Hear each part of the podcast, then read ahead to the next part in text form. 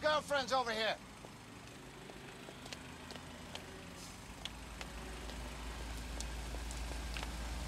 Come on, girls. Come on. You know better than to run from me, Flo. Lieutenant, I was just. It was just bullshit. All right, who we got here? We got Min, Sherry, Lola, Carrie, Sue Ellen. Oh, that star stays screaming cocksucking. Sylvester, right? My name's Sophia. Sophia, huh?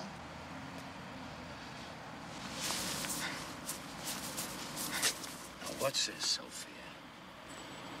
Ah, yeah. Now, this feels like little balls of cock on a Kotex, right, Sophia? Now, don't you come in my hand, you cocksucker, or I'll rip it off. Oh, Jesus, Lieutenant, you're hurting me. Not as bad as I'm going to. Now, what's your name? What's your name? Sophia. Yeah. Ow! uh, What's your name? Sylvester.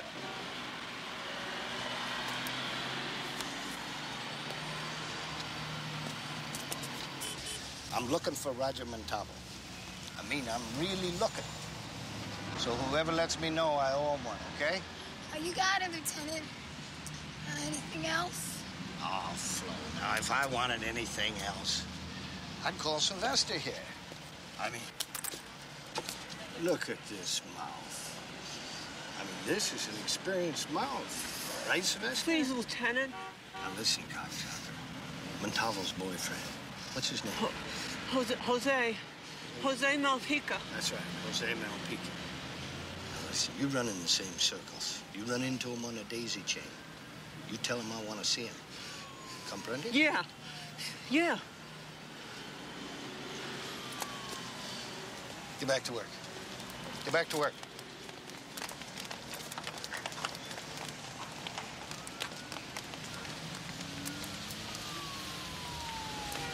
I heard. Got the word.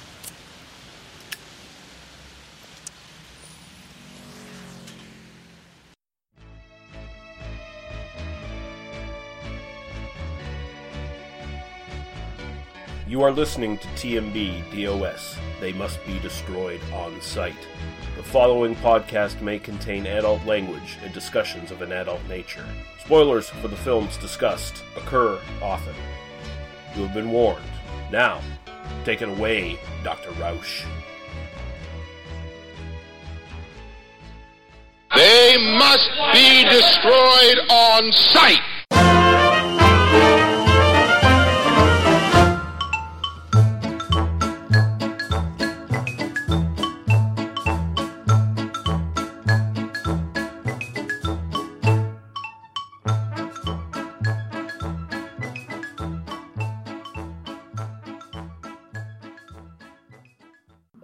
Welcome back. It is They Must Be Destroyed on Sight, episode 205.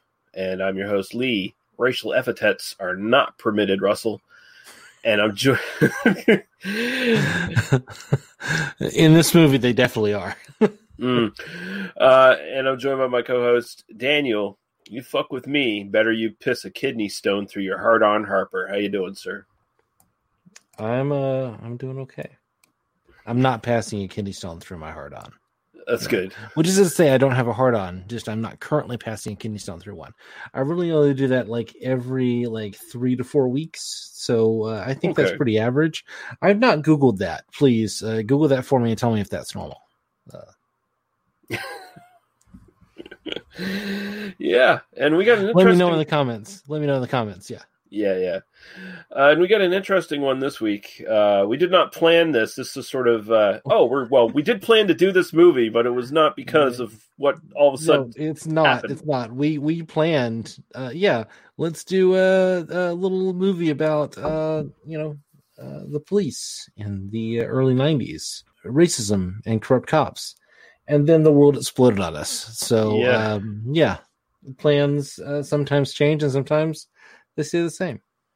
Yeah, I- I'd say a very uh, prescient uh, pick. It ended up being anyway. We are going to be looking at Q and A from 1990, and yeah, I think we'll have some things to say about this movie and what's going on right now. Uh, just Sure, maybe. Before we do that, uh, we do have some housekeeping to do. So I'm going to get into the comments. And uh, oh, it's all YouTube comments this time out. So this Oh, it's gonna be great. I'm I'm excited. I can't wait. Uh, so do you want the bad or do you want the good first? It surprised me. Okay, we're gonna go to the bad first. Fair enough. Fair enough. Yeah. Someone on our episode on the Funhouse named Oliver F started off Oliver Fuckboy. I'm just gonna say Oliver Fuckboy. started by posting a bunch of question marks, big string of them. Was it And- 1488? Question marks. Cause you know. no. and so I uh, I replied, "What's the confusion?" And he replied back, "This video, I thought it was something related to the movie The Funhouse, 1981, but I see no coherent imagery on this subject." And I replied, "It is related to The Funhouse. It happens to be a podcast about said film." And his reply to that was, "Excuse my ignorance. What's a podcast?" And I I didn't follow up after that. You have you have made contact with the time traveler from 2002, my friend. That's Yeah. the only explanation. someone someone somehow went down the wrong hole in AOL and came out in Yeah. 2020. Yeah. Someone named Arjuna Vijaya on our episode on the rundown, a very popular one for these sort of comments. Uh his first yeah, his first comment was A recent film which people would want to be searching for clips or the full movie, yeah, etc. Yeah. mm-hmm. uh he says, "What the fuck?" And I said, "What's the issue?" And he asked, "Where's the movie?" And I re- I replied, Netflix. That's where the movie is. "Yeah." Amazon Prime, four dollars. I promise you, it's fine. And uh, I replied, Why do you think this is a place to find the movie? Go buy or rent it. And his reply to that was junk. And my reply to that was junk attitude from you, dummy. Go pirate movies somewhere else. This is a podcast about the movie, a fact that anyone with working knowledge of English can grasp if they take the time to read the description. So there you go. I get the sense that you've been really bored not doing an episode with me last week Mhm. and are just arguing with people in our YouTube comments at this point. Uh, you're not far off. Yeah, fair enough. You're going you're going a bit stir crazy up there in Canada. Uh, I get it. I get it. It's fine. I feel Well, I feel I'm watching like the potential apocalypse happen down south, so you know it's a it's a little I don't know anything about that. no. hold on, hold on. Down south, Canada. Oh, right. That's us. Yeah. Oh, Yeah, yeah, Mexico, right? Yeah. Yeah. Um now we have some positive ones. This is from Peter Theobald. First commented on our Posse from Hell episode. He says, as a Western fan of some 60 years, I'd like to say how much fun I find your reviews. This is one that escaped me. As this is uh, pre Peckinpah period, may I suggest the work of Budd Boetticher for future consideration? I think I pronounced that last name correctly. Uh, from what I could see, he did a lot of movies with Randolph Scott, uh, a bunch of early Hmm. like fifties westerns, and some of them look pretty good. Like they look like you know they're better than just dumb singing cowboy romance westerns or Hmm. whatever, right? So um, really, really, what I've gathered from you know watching westerns and seeing people comment on our conversations about westerns and just kind of you know is that we could do a whole podcast just about westerns. In fact, Yeah. we could do a whole podcast just about westerns from like 1939 to 1960 and have a perfectly fine time just discussing like you know i wish there were as many western podcasts as there were uh, horror movie podcasts ultimately Yeah, it would be nice, wouldn't it? He also commented on our Pat Garrett and Billy the Kid episode, and he says, That's amazing. I have three westerns at the top of my best of list this and uh, Once Upon a Time in the West. Saw it in 73 on its uh, theatrical release in the UK and countless times over the last 50 years, approximately. You boys have nailed the whole concept completely. Thanks. And there you go. oh You're welcome. awesome Yeah. Uh, the check is in the mail Yeah.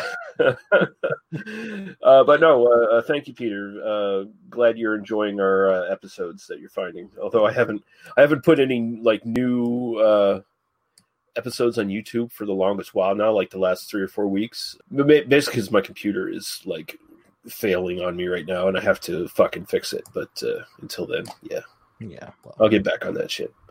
But um, yeah, we can move on to what we've watched in the last little while. Uh, I'm not going to really mention anything this time out, so uh, I'll throw it over to you, Daniel. Sure. I I mean I I had uh I spent some time away from Twitter, away from dealing with uh, the world, and uh, watched fairly okay television show on Netflix. I watched the uh, the show F- Space Force, which is the Oh. new Steve Carell show. It's produced by Greg Daniels. Um, Greg Daniels, if you don't know, was sort of like the second in command of uh, King of the Hill, kind of co-creator of The Office, and uh, then Parks and Recreation. These are all shows that I love, that I have deep, deep problems with in terms of the way you know, like there's a really complicated relationship I have with Greg Daniels' work, but these are all like uh, really amazing television shows. Um, and then he reunited with Steve Carell to do this uh, show, Space Force, and uh, it's half genius and half garbage, and you never know what you're going to get in any given time with it.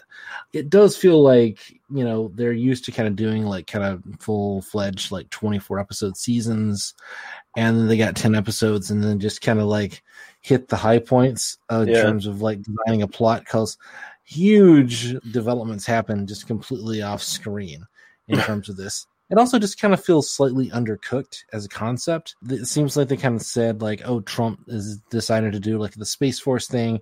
Oh, we're going to do a comedy show about that," and then it just kind of rushed into production, and they didn't spend. Because typically shows like this, they'll spend a year just kind of developing the concept, kind of figuring out like how to do it. It is exceedingly well produced. I mean, it looks amazing. Um, I mean, you could sit down and I mean, they kind of designed it to be like, well, what if it looked like a Marvel movie, but it was like a sitcom, and they pretty much nailed that. And um, uh, the other big problem is Steve Carell. I love Steve Carell. I've loved him since you know the Daily Show era. So you know, like since like the late '90s, I've been a Steve Carell fan. I'm not gonna say he's miscast here as much as like they haven't figured out what his character is Uh, um, because he's simultaneously supposed to be this kind of like, in a way, he's sort of like Arnold Rimmer. If Arnold Rimmer just kept getting promoted above his station for you know 25 years, and then ends up being like a four star general in charge of like the Space Force, and so like he's simultaneously this like kind of giant prick who is insulting to everyone around him. He's a person who you know believes wholeheartedly in the mission of the U.S. military.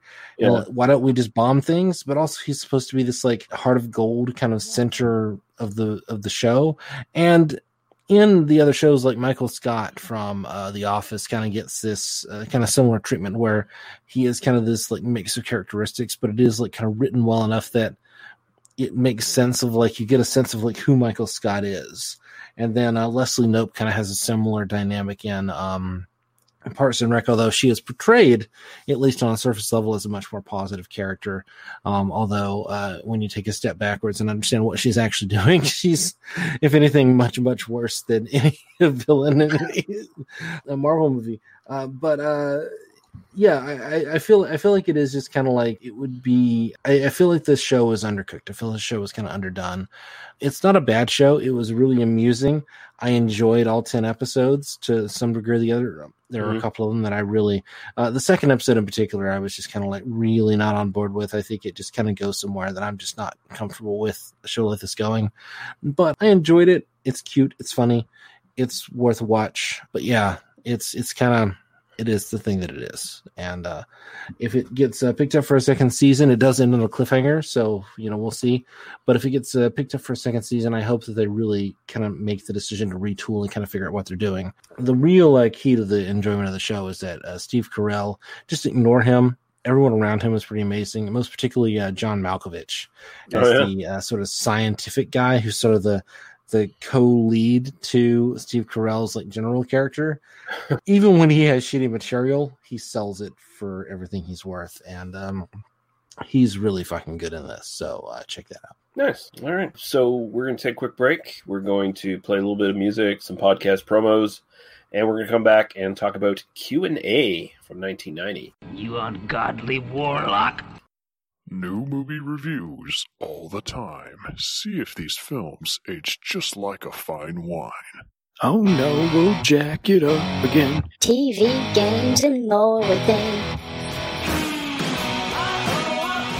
Rotten Tomatoes and IMDb are all the rage, but we'll lock those critics up in one cage. The Jacked Up Review Show, every Wednesday evening on Spotify, Podbean, Anchor, and other available podcast apps.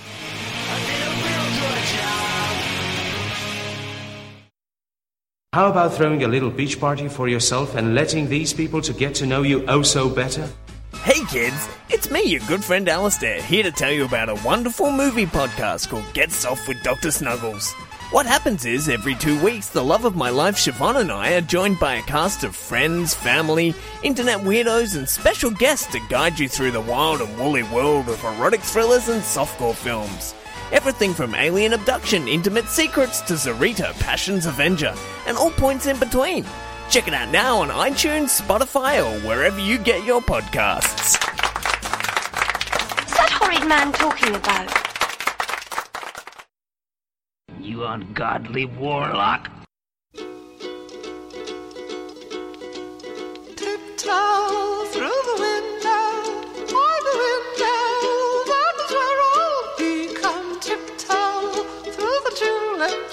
with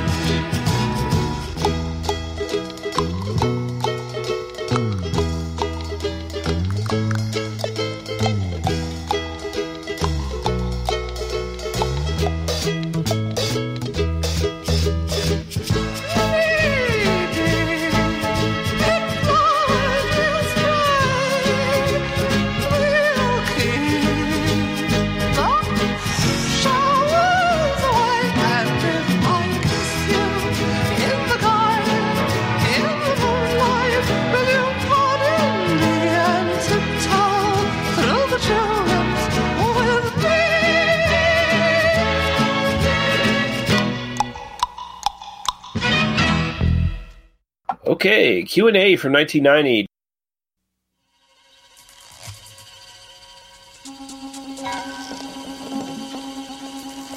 The setup. Okay, calm down. We wait right here. Q and A. Your first case as an assistant district attorney began with my phone call at 3.05 a.m. Tell us, uh, tell us in your own words, tell us what happened. I saw him reach. I saw a flash of metal. Gun was with me. I hit him in the head. So I go outside, and now the big guy he pulled his badge, and he says, hey, nobody moves. You got a right to remain silent as long as you can stay on the pen. Give me a Q&A on this. There's no statute of limitations on murder. I'm gonna bury your boy Brennan there, but legally, I got my proof. So I break a couple of heads. I mean, you lose control of this jungle, you're finished. Well, he gets rough sometimes. If you take shortcuts, they've never heard us in court. Just suppose Brennan comes up wrong. Judges and Jew lawyers and the Kinney DAs are raking it in. You take a freaking hamburger and it's goodbye badge, gun, and pension. you're dirty? You're going. You can always find somebody to set you up, right? Not if you're clean. Get out! Get out right now! Q and A. Nick Nolte, Timothy Hutton, Armand Assante. A film by Sidney Lumet. Q and A. Directed by Sidney Lumet, written by Edwin Torres, Sidney Lumet, and Alan Smithee. That I, I believe Sidney Lumet had his name taken off this for I think like one of the cuts of this or something like that. That's why that appears there. Yeah, the television. I, it, d- it does feel like there's a there's a bit of a tortured um, um, production process behind this. But please continue. Yeah. So it's starring Nick Nolte as Mike Brennan, Timothy Hutton as Al Riley, Armand Assante as Bobby Texador, Patrick O'Neal as Kevin Quinn, Lee Richardson as Leo Blumenfeld, uh, Louise Guzman here as uh, Louise Valentin, Charles S. Dutton as Sam Chapman, Jenny Lumet as Nancy Bosch, uh, Paul Calderon as Roger Montalvo, International Chrysis as Jose Malpica, Dominic Chianese as Larry Pesh, uh, looking like a fucking um, Larry Sanders in this. Uh, there, there's there's a couple of uh, people who would go on to be in The Sopranos uh, in in this one. Um, there's him, uh, the guy who plays Big Pussy. I saw him as an extra in a bar in this Yeah. film. Vaguely racist Italian people uh, showing Yes. up in, in The Sopranos 10 years later. Imagine my shock. Uh, Leonardo Cimino as uh, Nick Petrone, and Fyvush Finkel as Preston Pearlstein. They gave they gave Fyvush Finkel the uh, the elaborate uh, name Preston Pearlstein as well. That's great. I like that. Um, I just imagine like three parentheses around like half of these names. oh my god. It is. Yeah.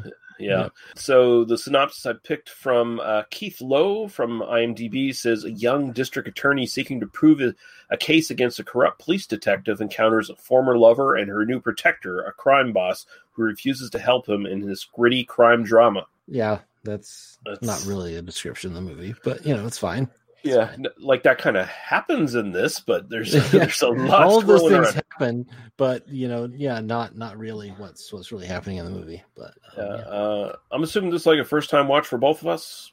Is it? Is it? I saw this. Uh, this was one that. So can I can I do the brief aside of like why I really wanted to do this? Mhm. Uh, do you maybe you don't remember this era, but like um, we had HBO in my family when I was like ten years old, and Mhm. you used to get like the the little like glossy like mini magazine every month of Oh, like yeah. All the like uh, movies that were coming out, and so you get the kind of glossy thing, and you flip through it and read about all the movies, and then it had like a little like guide of like what time all the movies are going to be on at the end. It was like a kind of mini TV guide, sort of a glossy and fancy and everything. And you got that by being an HBO subscriber uh, back in um, the late '80s and early '90s. So I have like uh, the sense memory of the first of the month showing up, and then the big guide, and I used to like go over them. And I remember this movie as being like high in my mind, is because it was advertised very strongly Mhm. at some whenever whatever month that showed up on HBO in my childhood, right? But I never watched it until years later, right? And so I did watch this. Uh, I went through a period of the like back when Netflix was doing the sort of like when uh, the uh, uh, the disc model was the thing uh, around 2007. I was like watching like five Netflix DVDs a week just by you know watching a movie every day and just plugging it back in, just you know right back into the mail, get the new one, and as fast as I can watch them, I just like send them back. And so I watched a ton of movies, and I watched it at the time, and um, some of this movie made like a strong impression of me, and other parts made a less strong impression of me. Mhm. And then when I rewatched it, I was like, "Oh, that's why it made a less strong impression on me." Um, you know, but um, in particular, Nick Nolte's performance, and in particular, sort of the, the the race relation stuff. And I was like, you know, this seems like something that we should cover on this show, and that was kind of my only um really thought when I was like, oh, I would like to do this. Is like it parts of this, in particular, Nolte's performance meant something. You know, it kind of it kind of seemed interesting, something that you and I should talk about. And rewatching it, I'm like, this is very uh 70s crime drama, but Mhm. 15 years later. Yeah. um there's a strong uh, there's a strong kind of component of that which uh i think you and i probably both appreciated that Mhm. element it but uh the rest of it is filled with a giant pile of shit basically that said uh the stuff that works really works the stuff that really doesn't really doesn't I do love Sidney Lumet as a, as a filmmaker. Uh, Twelve Angry Men is probably a top ten film for me. You know, I, I deeply, deeply adore that film, and uh, the best parts of this film kind of reach that level of cinema. I think he's he was a working director. He made a shitload of movies, uh, went through a bunch of shit, and uh, it does feel like that some of the problems of the film are just the kind of late '80s, early '90s kind of like this is just what you had to do in order to make the kind of gritty, gritty crime drama uh, element to this, like in particular the love story. the love story goes it doesn't work. It goes nowhere. It it's more the film is more racist by having that uh subplot than it would be otherwise Where it spends, And, um, spends half the movie trying to apologize for Timothy Hutton looking at her f- black father the wrong way, like five Right. years Well, ago. And so, like, the narrative here is that, like, he's dating. He used to date this girl for, I think, like two years, if I remember the Something detail. like that. Yeah, something Yeah. like that. And so he was with this girl for two years, and at some point, he wa- like he was finally invited to go meet her father, and then he realizes her father is black, and she looks at his face and then she immediately kind of breaks up with him because uh, he has the wrong reaction to that. And so uh, timothy hutton is racist despite the fact that he's like kind of combating racism in his kind of position as a as a da et cetera et cetera. And like isn't this like a complicated uh, look at race relations in new york city? And the answer is like um uh, no. Because you've been dating for two years and you just now invited me to meet your father i could just have been surprised that he was black or you know whatever. You know this isn't like it doesn't really Made no work as narrative conceit. No. and the whole reason that we're even introduced to this character is that she's now dating this guy um Armand Assante's bobby Tex character who's you know this like kind of high-end criminal. I mean I don't know, like my feeling, and I'm I, I really want to get your feeling on this, but I, I want to kind of just get my general thoughts out here Mhm. uh, very quickly. My feeling is that like the the kind of the idea of like we're going to kind of go through the process of this kind of Q and A process of looking at a an investigation of who of a man who turns out to be a dirty cop, uh, Nick Nolte's character, who commits some murder under the auspices of his office and um, uh, essentially he just expects it to be covered up and it is covered up in, in the Yeah. film and this kind of process of timothy hutton as the ada um, and then like kind of the cops around him kind of having to come to terms with like how do we deal with that and the first like hour of the film is very much like focused on that like you kind of get the you know we're having interviews we're kind of talking to witnesses we're kind of doing this we're doing that we're following that story and then we kind of go off in like la la land of like Yeah. you know intimidation of witnesses. And we enter like kind of some drag clubs. We enter some other stuff. And all this is interesting in and of itself but it's less interesting than the sort of like mainline story that kind of the the title q&a would imply. And it just kind of becomes like we're going to kind of do this thing, but it never really kind of becomes pulpy and fun enough to sort of justify its existence on its own. And so the film just kind of loses its way. And so suddenly we end up kind of, we're in Miami or whatever on a yacht, and suddenly people are killing each other. And these are characters that we don't necessarily care about. And then the love interest kind of appears and disappears. And then she comes up again at the end. And the like police corruption stuff and so the political angling around this Mhm. I think is really interesting. But all the stuff that involves kind of the Armand Assante character that isn't kind of directly like plot related just kind of goes nowhere. And this film is like two hours and 12 minutes long. It could very easily be like a tight hour 35, hour 40. Right. Um, and, and really kind of focus in on like that kind of material. And I hate kind of I hate kind of the, the criticism of it's just too long. It's got too much stuff in it. But ultimately, the the the, problem is that it kind of leads us off into this kind of like plot netherworld where I'm not quite sure. Like I watched this twice because we delayed this for a week. So I watched it last week and then I rewatched it this week. And I am still not completely sure exactly what's going on in any given moment. Like I, this was one where if I'd cared enough, I would have done the big sleep treatment and like written down all the plot elements and like figured out exactly kind of what's going on and what the mm-hmm. interrelations are between them. But ultimately, I don't care because there's just not much happening here. And I don't know. Apparently, there was a novel.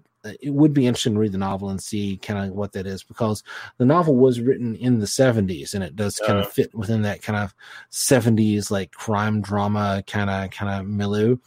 And it does feel like maybe this was, you know, maybe it's just 15 years too late to really kind of fit into that. And then now suddenly has to be this kind of like Oscar caliber film with like this, but like a grittier version of this, something that kind of fits more into the like, you know, the, the Serpico kind of, you know, seven ups kind of drama Right. might make more sense. So anyway, sorry, I've been talking too long. Uh, please, uh, say what you to say.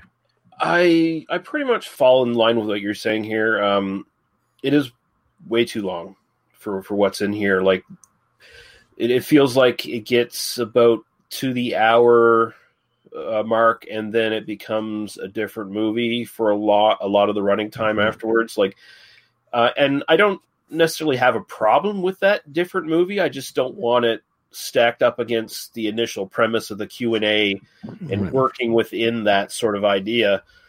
Uh, but it- it goes off, and I think you're right. It is kind of a victim of coming out of the 80s into the 90s. It feels like an R rated episode of Miami Vice, is what it kind of turns into for me. And yeah, yeah, yeah. For for that for that like you know forty minutes there in that kind of mid to late period before. Yeah. and the rest of the film is like an R rated version of Law and Order, and so you've got like an episode of Miami Vice just inserted wholesale into like an episode of Law and Order, which uh, is kind and you know and, and much like uh like miami vice if you watch that show what kind of keeps you watching is actually the performances. Like it's it's the it's the don johnson performance you know. Um and so you got that kind of same dynamic here with uh nick nolte um who's just like every every scene he's in he's just he's ripping it apart. Like he's just and and he doesn't just chew the scenery. He chews the scenery spits it out uh, at, like a mama bird into the other actors mouths and then re-chews it for them when they're done. Like that's how much he chews the scenery. This is not a criticism. He's amazing in the yeah film. no he is kind of like a mama bird to the mall too because like every like uh, i don't know if it's written in the character or, or if it was a choice he made but he does like uh like it's implied it's implied that uh well maybe it's more implied. Maybe maybe i didn't pick up on this enough but it's perhaps more than implied that he's a closeted homosexual who's self-loathing i think I, th- I think it's pretty i think it's pretty clear Okay, okay. it's pretty clear yeah. Um, and so he does like a lot, like he gets in a lot of male characters' faces, like really close, and like Yeah. touches their face and stuff while he's intimidating them and shit. Wow, he brave, brave performance at this point. And and he not, he, I was gonna say he's not chewing the scenery and spitting it out. He's chewing the scenery and actively gaining weight as he's doing it because he's he plays you know a slightly overweight cop in this and yeah. And yet he still seems like as as good as he is. And i don't i don't know. It, it does feel like this is like par for the course for him you know? Mm-hmm. Like i feel like nick nolte is the actor that everybody like thinks that, that Nicolas cage is you know? Because people do kind of give nicholas cage like a lot of deserved shit i'm not gonna disagree but he also gets a lot of undeserved shit for being like this like famously terrible like scenery chewing actor right yeah um, and like in his worst performances, sure, but in his really phenomenal performances, like Nick Cage is amazing, right? Yeah. Nick Nolte is convincing in this film, despite the fact that this is like no person you have ever or will ever meet in your life. You know, this is this is a straight up pulp character, and the thing is that like he's so much bigger than the rest of the film that the film suffers for it. And this is where I think like you know that kind of like 70s exploitation vibe might have actually like if it had gone if it had pushed a little bit further in terms of like really kind of making these characters the characters around him a little bit larger than life, it would have you know kind of heightened the reality of the film. Because as it is like when he's not on screen you're kind of like what am i looking at? Armand Assante is c- completely lost in this film. Like he's Mhm. just he's fine. He's a good actor. I like armand Assante. i think some of the dialogue he's given is there's some deep level like implicit racism. The film is trying to explore sort of like racist cops in new york city in the 70s slash 90s or kind of whatever the Yeah. film is trying to kind of do this thing and really what it does is it just like throws a lot of slurs in your face for a long time. Oh my it spends God. a lot of time there's a lot of this. It wasn't like my memory of the film was actually like it was worse than the film actually is if that makes sense. But i Mm-hmm. also spend like the bulk of my life now following racist shitheads on the internet so like maybe i have a greater sensitivity to it. But i was definitely on the like oh yeah this is this isn't like doing the racism as a way of describing the racism. This is kind of just being a little bit racist and I don't even really kind of again, again I don't like blame Lumet and I don't blame the Mhm. filmmakers for kind of doing this. They're trying to do the gritty realism thing, but they're kind of but the way they do that is like they give the Hispanic drug lord from Cuba, they give him like you know the very like stereotypical facial hair and the like wet back hair excuse me Mhm. for you know that. And they give him like the you know the the the phraseology that just uh, like you know they do the most stereotypical racist things possible with these characters. And that's like you know Doing kind of a Scarface light in this. yeah. Yeah. well and louis guzman like um louis guzman is an actor whom i love. I i, I think he's amazing. I heart louis guzman. He's not good in this film. He's just not and I think that they kind of gave him this kind of very generic, stereotypical kind of racist role. This is very early in his career. Is this his first film or one of his first films? Of his Um, first, I think. Yeah. but he's he's wooden here. Like he's just not like he's kind of just reacting to Nick Nolte like he doesn't know what to do. And I think that there's a you know as good as Louis Guzman usually is, and as good as we know he can be, even with sort of like piss poor material. And this material is not like the material they gave him is not bad. I Mhm. think that he just it does speak to a certain level of discomfort with the production crew with like how to kind of deal with this material. Like they didn't really know how to direct it. They didn't really know how to produce this in a way that would be effective because like there's a pivotal scene in which Nick Nolte is intimidating Louis Guzman and sort of like, you know, saying like, yeah, all cops are dirty. No, no, man, I'm clean. You know, and Louis Guzman is just kind of standing there like almost with a stick up his ass and like a Yeah. rod down his back. Like he doesn't really know what to do in the scene. And that strikes me as the the mark of an actor who's really doing his best, but he really hasn't been given like effective direction, you know. And um I say Yeah. that because Louis Guzman is is so effortlessly uh, loose in so many other films, even films that are worse than this one, you know. And so I feel like Louis Guzman's bad performance doesn't reflect on Louis Guzman as much as it reflects on the production itself. yeah the movie tries to at least hint at like oh we're gonna we're gonna get deep into the you know sort of institutionalized racism of the police department you know you we're, we're gonna start with you know from the top up with the white cops being the power structure and then you got the white detectives and then you well, got no, no, it's the Irish cops. Yeah, that's it, yeah. Irish detectives. Everyone has like not just a race but an ethnicity here, right? Mhm. You know, and they're constantly throwing like slurs back and forth to each other in this kind of like fun and jokey way, right? it's you know, the barbershop scene in Gran Torino is is, Right. is kind of what it is right imagine that for two hours and twelve minutes, and that's Exactly. That's what that's what I was thinking. It's like, yeah, Clint Eastwood put that in Gran Torino. He put it in for like five minutes at the most. And here it's like the entire film is that shit. And maybe, like maybe Charles S. Dutton is there calling Louis Guzman like honey dripper. You Yeah. know, and then like you know, Louis Guzman is like, "Oh, you got to eat all that watermelon there." To Charles S. Dutton, and it's just kind of like calls him like knife fighter you- and shit like what that. Are, what are we doing? Like, what is Yeah. this supposed to be? You I guess like maybe I'm giving the movie too much credit. Like it feels like they're trying to maybe comment on like this sort of fraternity of cops element where even like the minorities, they know it's bullshit, but they have to, you know, that that excuse, you know, they they have to work within the system to keep their job and stuff like Right. that, and, and they you know, and they enable they enable the the white Irish cops to keep this power structure going because they're kind of bullied into it and shit. But the movie never it never really it never goes there. It oh, can't. it it can't do that. It can't really like. It, it's just part of kind of that like background noise, and the fact that we spend so much time on it. Like if it was just kind of one or two exchanges, Yeah. you could sort of like, and and partly that's a you know we're looking at it from a thirty years later perspective, where you know kind of where we expect these films to have a little bit more sophistication and like uh, you know I'm I'm willing to let it be a film of its moment, like ultimately, Yeah. and kind of like you know criticize it from the 2020 perspective and not necessarily kind of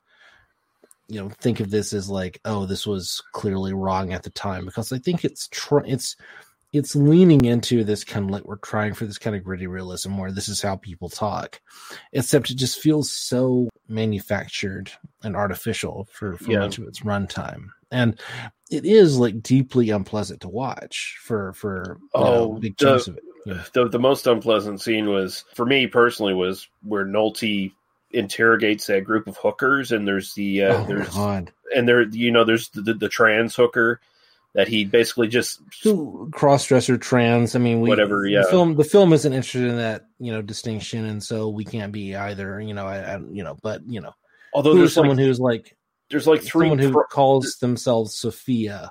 Yeah. although like the birth name was Sylvester or something. Yeah, and he Um, he yeah. bullies her into you know saying, "Oh no, it's Sylvester" or Right. whatever. But no, there there are three prominent cross-dressing characters in this. there's a lot of, and and again like in 1990 having this much sort of like quote unquote gay content Yeah. would have been seen as incredibly progressive and in fact like breaking you know barriers and doing all that thing and i think that's just kind of the question of like you know like you know yes you can do this and you can kind of bring out this kind of problematic you know material and you can sort of break through that and do the what in at the time probably felt like the right thing Yeah. but if you're not in communication with people of that community right and you're not really um interested in telling that story properly um it's just going to come across as um terrible That's the thing. All, all all the characters, like even if they think they're being like super progressive with them, all these characters are just side characters, and they're all just kind of stereotypes. You know, you can have a movie full of stereotypes, but you got to interrogate it. You can't just have them. If you're going to throw them up there, and you're and you're saying this movie is supposed to be, you know, getting deeper into the, these sort of issues, then you actually have to interrogate the issues instead of just having them there, like acting gay or acting transvestite or you know acting black or acting latino or whatever the fuck right? Like it's just a, a lot of the times is yeah i'm really enjoying nick nolte's performance. I'm kind of enjoying some of the story elements. And then a lot of it's like oh that's you know i, I don't want to throw out the word cringe all the time but it's very cringe there's a lot there's a lot of cringe here. There's Yeah. a lot of cringe here. Yeah no i i, I agree you know. Um yeah i, I mean i feel like we're kind of we're rightfully shitting on the stuff that deserves to be shit upon Mhm. but the film is also kind of doing something interesting here in that it is there's no happy ending to this No. film like we kind of think we get a happy ending when you know like the racist uh, dirty cop gets taken down but ultimately it's like yeah nobody's nobody nobody's gonna do anything about this you know like this is and um it does it does remind me i think this would be a good double feature with uh la confidential and in a weird way, yeah right? there's there's a lot of same elements there yeah LA, LA confidential is kind of the the the good version of q It is. It is. Yes. Because Nick Yeah. Nolte's character in this is essentially kind uh, of Bud Russell White Crowe. from Russell Crowe's character from Yeah, from pretty much. Yeah Pretty much, and and it's a very much the same kind of structure where it's like they bring the young. In, in in the case of LA Confidential, they bring the young detective in and use him as a figurehead, you know, and all that stuff to get arrests and good PR. They're doing the same thing of Timothy Timothy Hutton here as the assistant DA, you know, whose father was a former cop who was killed in the line of duty. Like, actually, a former cop who went to law school and became a DA, and that's you know again that's a, that's a whole thing that does not get interrogated in the slightest. But yeah, continue. Yeah, I kind of, I kind of wonder if someone just like, I don't know, maybe there, there might be some lawsuits. some, someone might, someone might want to, you know, uh, call up with what, what's his name who wrote L.A. Confidential. Uh, uh, Curtis Hanson.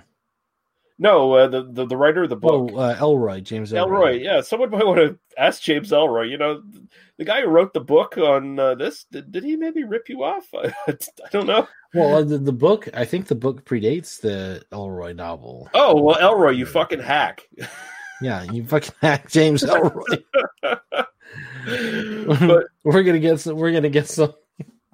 Sorry, I almost did the did the um, I did the slur uh, unironically, um, you know, but uh, I'm not gonna do that, you know, because the film definitely encourages you to, uh, you know, to want to come out and use the ethnic slurs in the uh, Right. in the, in the funny way, right? Yeah, uh, I, I will say, like, even though I, I don't know if it was intentional in the actual text of the movie, um, there is one moment I found like really effective when it's like kind of interrogating sort of the the sort of racist um, Mhm. structure within the police. Like, it, it actually kind of comments on the racism inherent in the crime syndicates too, because you see a little bit of that. You know the Italians. Well, yeah, we'll work with these, you know, quote unquote spics or whatever. You know, uh, we'll we'll do that, but they're not really Italians. You know, like you know, they're not really us. They're they're they're good earners, but you know, we can we can just eliminate them like that. You know, even even easier than we can eliminate our own people. You know? Right, and then at the end, it's like, anybody know any Chinese? you know? Yeah, like Uh, we're just gonna clear, we're just gonna clear out one ethnic group and then like move on to the next, and uh, you know, just like you know, got to do that ching ching chong talk for six months or whatever, you know. Like, yeah. Uh, but but at the end scene there, where um where Chappie, uh, that- that's his that's his name, right? Yeah, uh, Ch- uh, Charles S. Dutton's character Chappie, where he's the uh, he, he's he's presented as as the Blue Lives Matter guy, basically, because you know he's, yeah. he's he's the black cop who is told to his face by uh, Nolte's character that you know you're the whitest in that I yeah, know. you're the whitest like- like, that I knew, ever knew. Yeah, yeah, and and Nolte has no problem gunning him down. Like like Yeah. Dutton Dutton Dutton seems to like his character seems to have the idea that Nolte has some sort of respect for him when he really doesn't at all.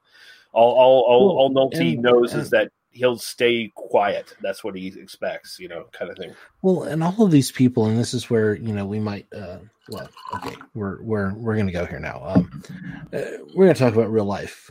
you know, all of these characters like respect Nolte's, uh, you know, character Brennan is the character's Yeah. name. They respect Brennan as like the hero cop. He's always the first through the skylight, the first through the door. They say that in, in dialogue uh, two or three times in the film, right?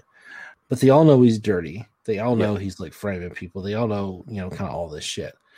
And so, like, what worth is it if you're willing to go into danger if ultimately the whole like thing that you're doing is just framing people? And the answer is, well, these are bad people. They were doing bad things. We know they're doing bad things. We can't prove it because there's some liberal judge out there, you know, Mhm. like preventing us from doing things.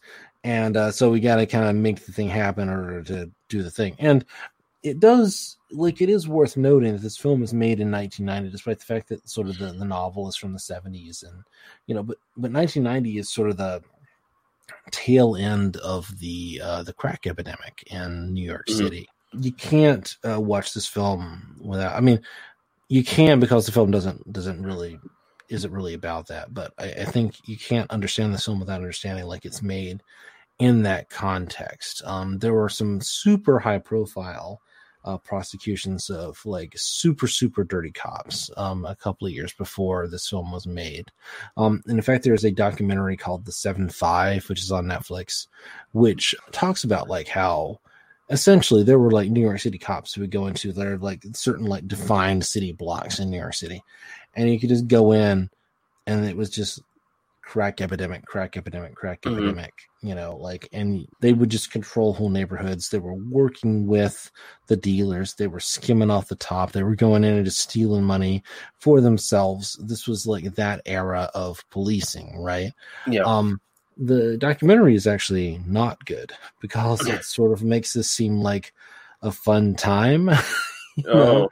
And in fact, um, a couple of the guys who uh, were profiled in that documentary who you know were convicted of uh, bribery et cetera et cetera um, ended up showing up on a white nationalist podcast that i follow in my other life Oh, go figure. and um, now have a show on the network that is hosted by that Oh, for fuck's sakes. yeah um talking about their uh talking about law and order and all that other bullshit and so Yeah. like you know there is this uh there is this kind of reality to that um i mean the the documentary is worth watching at least like watch the first 30 minutes to kind of get the get the hang of it and kind of get the, the Mhm. feel for it there is uh th this kind of real history here and i and i think one of the other things that the film does again this kind of comes into like what's happening in first week of june 2020 is that it focuses on like this sort of big picture conspiracy of like there are these like kind of group of people who all like know things about this kind of major political figure. And the whole thing is that brennan is going out and like he's sort of the enforcer like killing them. Yeah.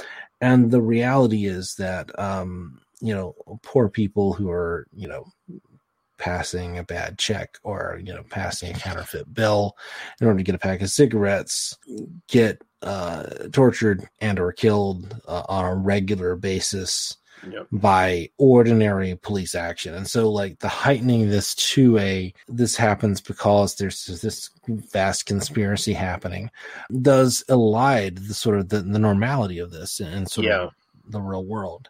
And I feel like that's something that um, it's very difficult for um, a film of this kind to really kind of explore because it's always like, well, there's got to be kind of this big like drug dealer in Florida. We've got to kind of go down there and there's a yacht and we got to have like a big scene where the yacht gets burned and exploded. And It's like, no, the, the reality is this happens every day. It happens every fucking day Yeah. in the United States. There's no, there's no question about it. in the narrative, you know, it's like always the majority of the cops are the good people, you know, and, and it's Right. always the one or two bad eggs, and oh, one of them has super power over the entire department, so that's why there's so much corruption. Yeah. It's it's not because there's a bunch of cops who are who know what's going on and are looking the other way, or you know, watching one of their comrades push the 75 year old man into the street and have him bleed out his oh, ear and walk right past him. You know, like that. No, that doesn't happen. That doesn't happen every no, day. it clearly, clearly doesn't happen. Yeah, no, that's not a thing. Well, that guy deserved it because he was, you know, in, Yeah, because he had the nerve to like come up to a cop and ask him what the fuck he's doing. Basically, you know, like he, yeah, I mean, I saw the video, you know, and then you know, you look at the original thread. Sorry, there's a particular Twitter thing that happened. There's a there's a video, and I hope that uh, Lee will link to this in the show notes, just so the people down the line will uh, get to see this. But I looked at like the comments on it, like from normies, and it's like, oh no, he was reaching. They he thought he was reaching for his gun because he reached for his belt. It's like, no, he was gesturing vaguely. He's like miles away from the guy's belt. It's completely nonsensical. Um, you know, but that's the level of like you know we and, this is why and this is why cop movies are bad right? Mhm. you know like we've done a lot of cop movies. Cop movies are great. They're a lot of fun. But they are designed to tell a story about how cops are basically good that there's this like kind of mass of people out there the animals the savages who are just out to you know kill people and rape and murder and steal etc and so you need like hard hard man a whole crew of hard men who are willing to do the dirty things in order to protect innocent society and that's just not the case ultimately you know uh, it's just you know Yeah. sorry i'm an sjw cuck or whatever but uh, you know. yeah, but yeah, no, that that's that's that's the biggest problem with this movie. It, it just, and I mean, But this film, but this film does it better than like most films, right? Like, Yeah, ends up in like the top, easily the top ten percent of films of this kind because it does display, um, you know, the that the corruption kind of comes from the top. That the corruption comes because you know there's no political will to combat it. Ultimately, you know, Yeah, And when you have that in the film and when you have like you know this guy is a beloved cop this guy is somebody that the other cops are willing to protect and ultimately we don't get the happy ending it does it does speak to yeah there there is a there is a reality to this there is a you know like it is exploring that in a real way and the fact that even the like really good version of exploring these ideas is ultimately you know fundamentally inadequate in a hundred ways yeah, it just it- speaks to kind of the problem in our culture with like how much we fucking worship cops you know yeah. I mean, you know, it, it's 1990, so you especially kind of expect it to be compromised to that level where it's like it it can't it can't blame all cops. It has to blame like two bad Irish cops for the whole Mhm. problem, you know, kind of thing. the And- whole problem is nick nolte Yeah. really wanted to just fuck men in the ass Yes, yeah. bring himself to it and that's the real problem and of course there's the whole like gay panic kind of thing kind of Yeah, that's another that's another whole deeply problem. under the surface but like definitely there you know yeah we we touched on it but you know whatever Yeah.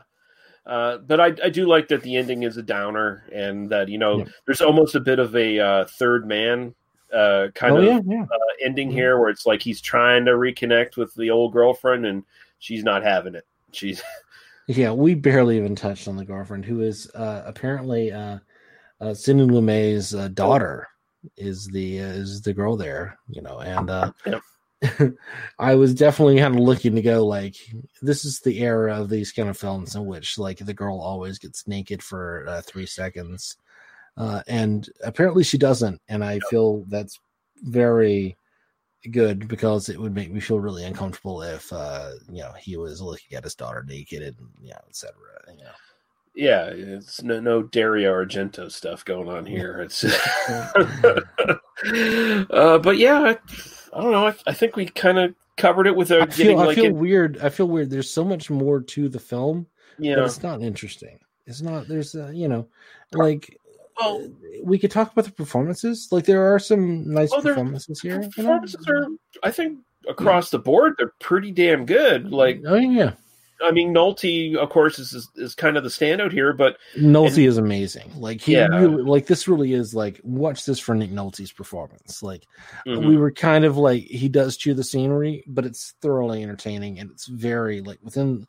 If everybody was pitched that level, this film would be a masterpiece. Ultimately, I mean, he just, with all the confidence in the world, sticks his hand down the pants of a cross-dressing hooker, and just to intimidate the hooker. Like he's one of the best screen villains I've seen in a long time, and it's it's a it's. I, I think that's the that's one thing about this film. It is kind of really underseen. And on that alone, I would definitely recommend it. yeah, no, see it people for- should see it. People Yeah. should see it definitely. Uh, you know, I, I agree. Um, I wasn't trying to counter signal that idea. I was just saying, like, Yeah, it's no, not, no. it's not great, but it is interesting. You know, and Mhm. that's it's kind of worth seeing in and of itself. You know. I mean, we we watch a lot of movies on this uh, podcast that are not great, but they are interesting. So yeah, yeah and this this fits into that like I, I i remembered it as being kind of better than it than it is ultimately you know and i think that it was just kind of like forgetting all the the test pattern material to it you know right, right. Um, but yeah, I don't really have uh, any trivia for this so much. Like I already mentioned that uh, Lumet put the Alan Smithee uh, credit on there as far as like the television version Uh, because apparently it was he felt it was like the editing just compromised it way too much. i can him. only imagine what like the tbs edit of like Oh a film with this many like you know racial slurs looks like Was this ever on TBS? Like, I mean, it was that era in which like everything ended up on like the basic cable channel. Yeah. So I'm sure there's a, you know, this movie is two hours and 12 minutes long. I'm sure there's an hour and 45 minute cut of this where they just cut all the slurs in the most um, awful way possible. Oh, yeah. And um, left in all the bullshit. And it's probably the most terrible edit. I feel like that we should do a side project of just seeking out like bad TV edits. And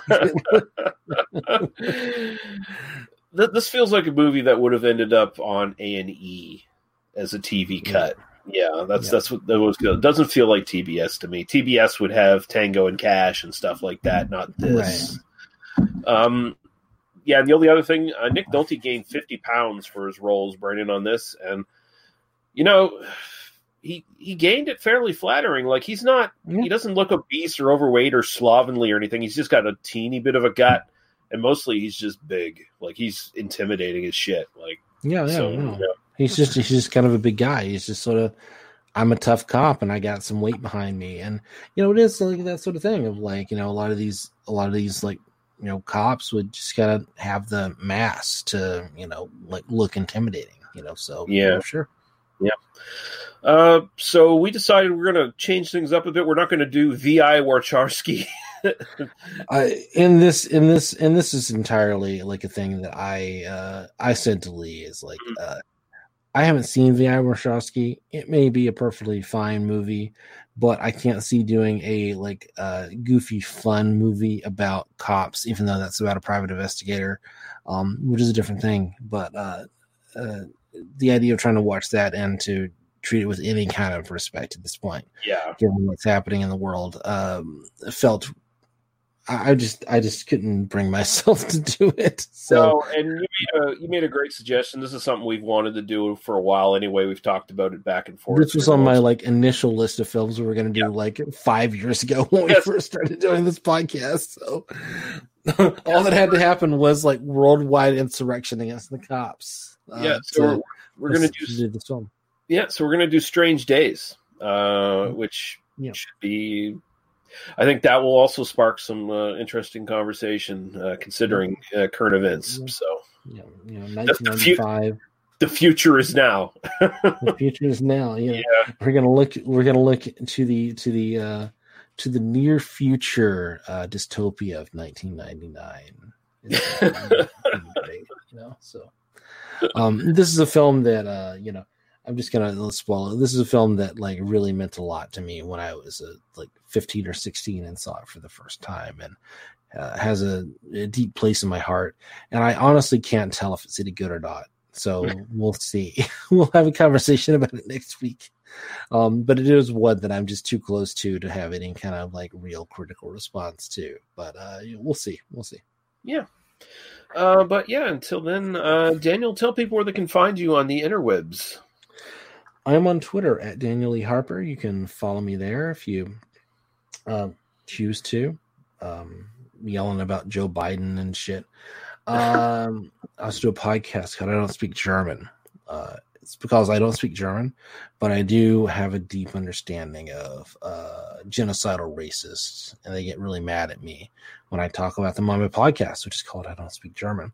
So if you're interested in the goings on about uh, genocidal racists and the people who uh, support them, uh, you should check out my podcast. I don't speak German, and you can find that at I don't speak German.libsyn.com or uh, on my Twitter uh, at Daniel E. Harper or Yeah. Spotify, Apple Podcasts, uh, SoundCloud. I don't know, uh, lots of places. Like, like honestly, you should probably know about that podcast now, considering how much is blown up compared to this podcast. Like, Yeah, I, I would, I would not, be, not be surprised if every new listener to this came there, uh, came here from there, kind of thing. You know, somehow.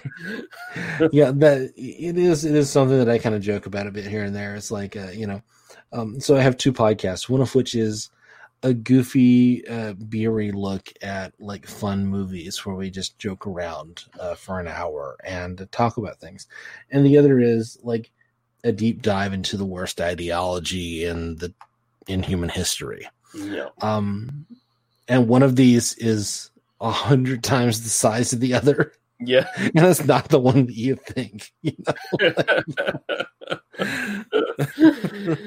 yeah, but uh, if if you just want to find this nonsense that we do, uh, you you know you you want to hear us talk about movies, or you want to you want to hear uh, me do a stupid little radio show where I just you know waste an hour of your time playing some film soundtracks and scores. Uh, we got a new show coming soon. Um, I've uh, I've done a new contract with our little resident Wolfman Lee Van Teeth, who does our Halloween shows. He's now doing a monthly rock and roll show on the uh, TMB DOS network, I guess is what it is. Uh, whatever. But uh, yeah, so uh, that that's coming soon too. But uh, you can go to tmbdos.podbean.com where you can find our Apple Podcasts, YouTube, Facebook links. Join the Facebook group. And uh, you know you can find out what's coming up on the podcast. Interact with us, give us film suggestions, tell us how we're doing, tell us how bad we are, whatever you want to do. It's fine. Uh, we look forward to that. And uh, until then, uh, thank you, Daniel, and uh, thank you everyone for listening. And we'll be back with Strange Days uh, next time. Goodbye. Cheers.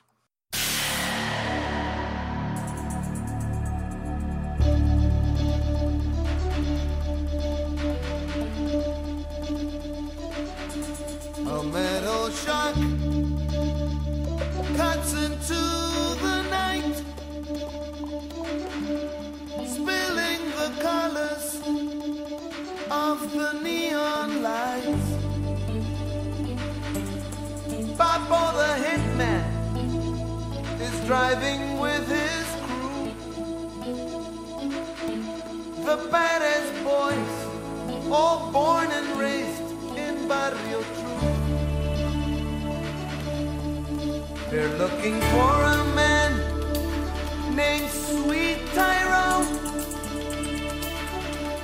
In better days,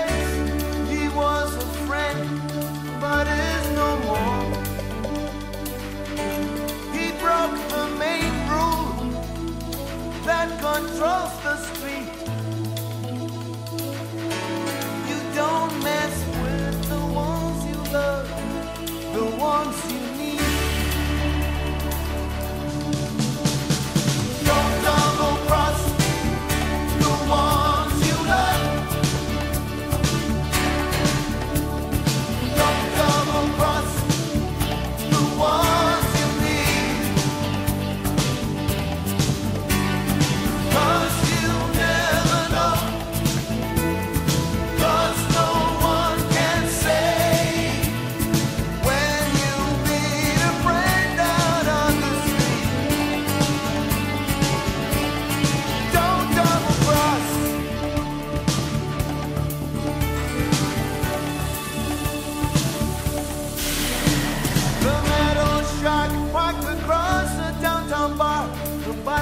bullets slid off the car. Sawed off shotguns pressed against their legs. There were wrinkles and dead ends.